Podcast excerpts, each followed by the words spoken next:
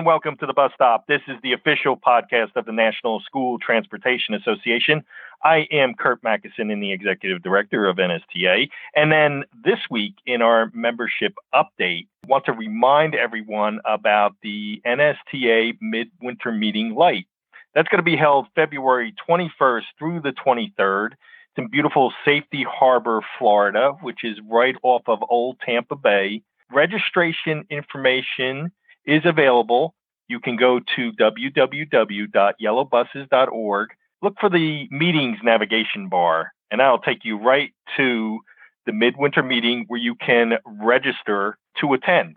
And we have a great list of sponsors already for the event Thomas Built Buses, IC Bus, Bluebird Corporation, Tyler Technologies, Keystone Insurers Group, Zonar, National Interstate Insurance Company, PA Post, Hib Group, RC Kelly, and TransFinder are all sponsoring the event. So it's going to be a great time. February 21st through 23rd, Safety Harbor, Florida.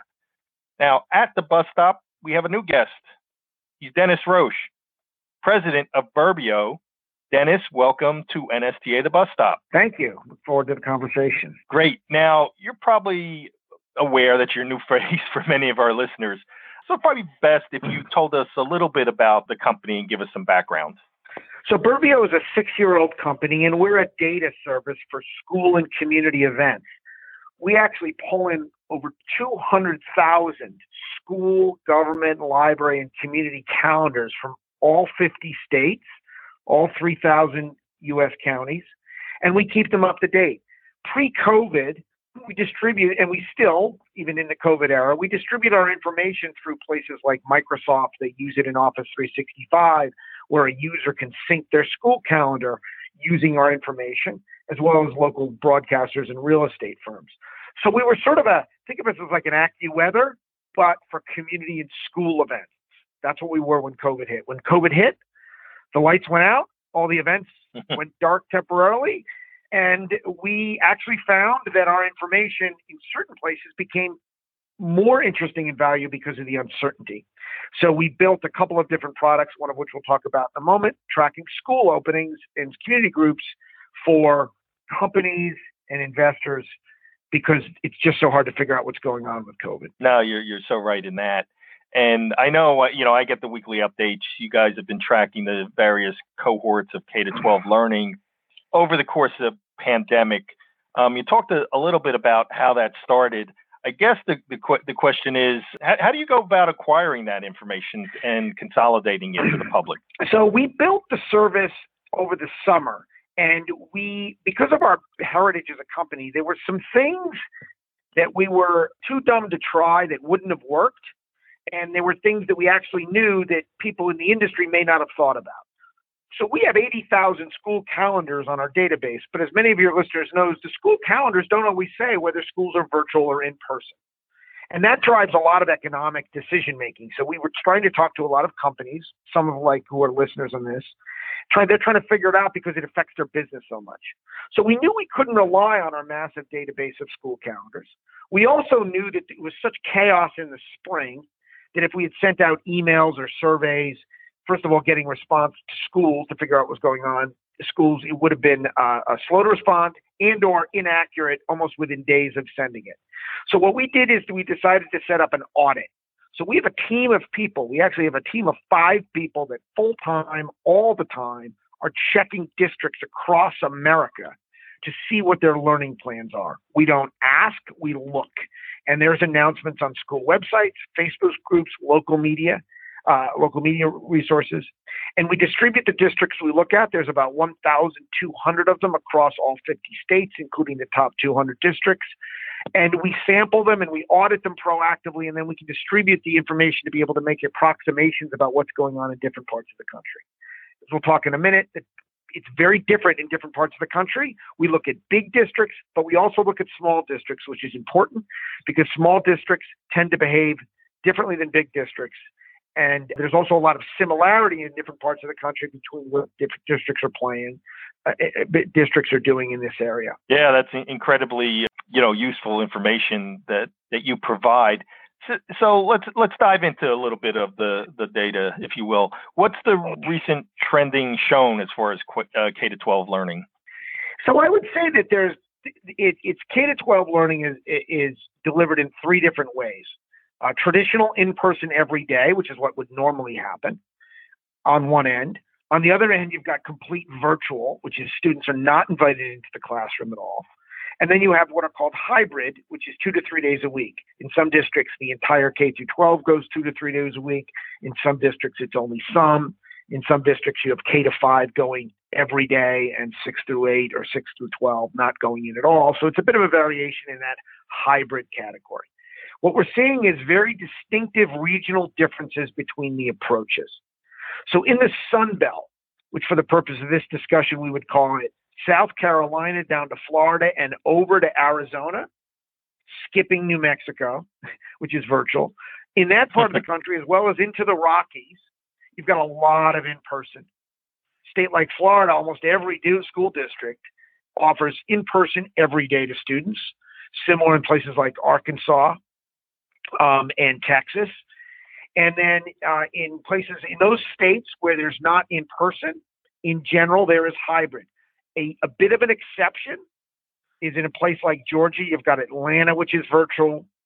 Um, Tennessee, which I'll talk about a little more in a moment, is is what was was was heavily in person in the in the fall, and then is Nashville has never been in person. So some of the big cities are a bit different within that segment, but that's the first part of the country, and it's very they're very committed to in person learning. They know how to do it. The second is the other extreme is the West Coast, which is Florida, or which is Oregon, Washington, California, New Mexico, Nevada, as well as the Mid Atlantic, which is Maryland and Virginia, as well as many big cities. They've never been in person. We refer to them as hard virtuals. They have never brought kids in the classroom. There are small pockets where those of those areas that have had it, but in general, they're not in person, uh, and they haven't figured out how to do it yet. And then in the in the messy middle, you have the Midwest and the Northeast, which has a lot of hybrid. It's almost exclusively hybrid in the Northeast. There are there's some there's some traditional everyday mixed in in the Midwest with the hybrid. So those are the three different buckets. You got the coast with heavy uh, virtual, the South and into the Rockies you've got heavy in person, and then you've got in the Midwest and in the Northeast a lot of hybrid. Yeah, that's uh, re- really interesting, and it brings up a couple you know points that you we've kind of dealt with more anecdotally than than anything else recently. And one, you know, you mentioned you know the regionalization of you know how K to 12 learning is taking place. And one thing that it just seems like, and, and maybe you can verify this with the statistics or not, is that the political infrastructure definitely has a role to play in how you know districts and states and regions are dealing with K to 12 learning during the pandemic. Do you do you see that at all statistically? Yes, so, absolutely. So in the three buckets that we have, the only Republican-led state that's he- that's almost exclusively virtual is Maryland. All the other areas are led by Democrats. In the hard, in the in-person areas, I think you've got North Dakota, which is led by a Democrat. But for the most part, those are Republican led states. And then you've got these hybrid areas tend to be, I think Massachusetts has a Republican, so does Vermont, but they tend to be Democrat. So you have a heavy mix of local political leadership and local decision making. And then the big cities, and there's there's a, a lot of uh, school district size, union size also is an indicator. But a, a big indicator is the political persuasion of the governors. To be clear, in the Northeast, you have Democratic governors that are very active in trying to get students in the classroom. It's more mm-hmm. in a hybrid format. So it's not like in right. the Democratic places they aren't in schools, but there is a heavy political skew to it. We tend not to, you know, we, we have to just, we just describe what's happening right. rather than lead with the political side because I think Absolutely. that will yep. to change. But but but yes, we have we've definitely noticed that. Interesting. The other thing too that I like to to say is that in, in, a lot of cases, school districts don't want to be the first to do something, nor do they want to be the last to do something. Do you see in, you've been, you, you, know, acquiring these statistics, you know, for the better part of nine months now. Do you see uh, the the trending go that way that that people kind of dip their toe in the water and then follow you know, perhaps what other folks are doing and make decisions based upon that? So, a couple of things.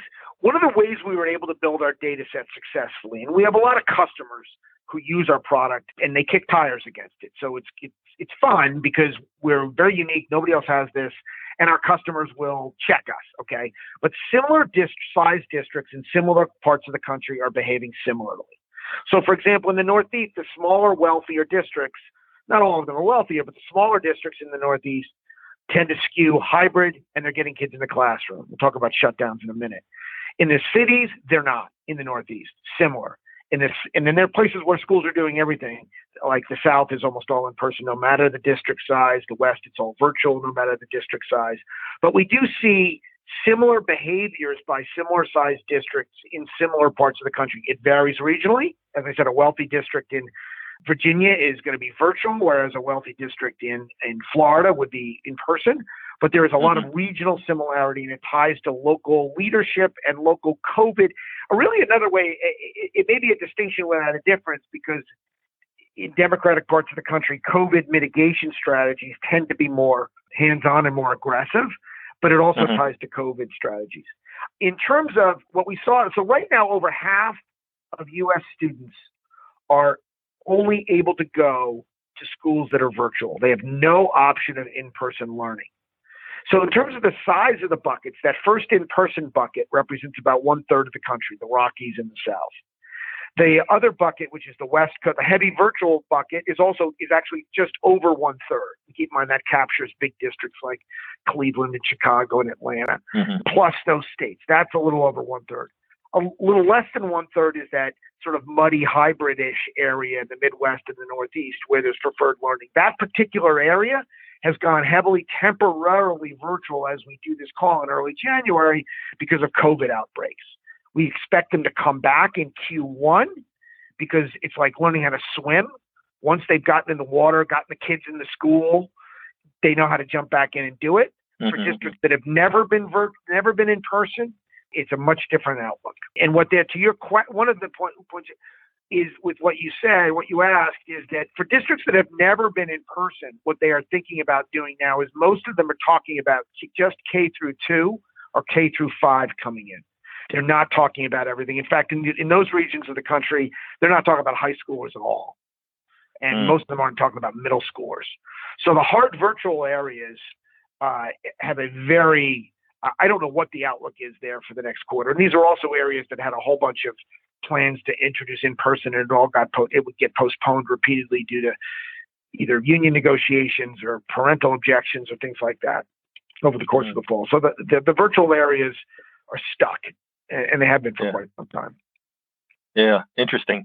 Now, a- along the lines of you know this discussion, I, I think we're beginning to see more parents becoming concerned about the the overall impact of the distance and online learning for children. But once again, you know, what we hear is largely anecdotal. Are you able to pick up a vibe on this, uh, parental engagement with a specific lean towards getting the children back in the classroom?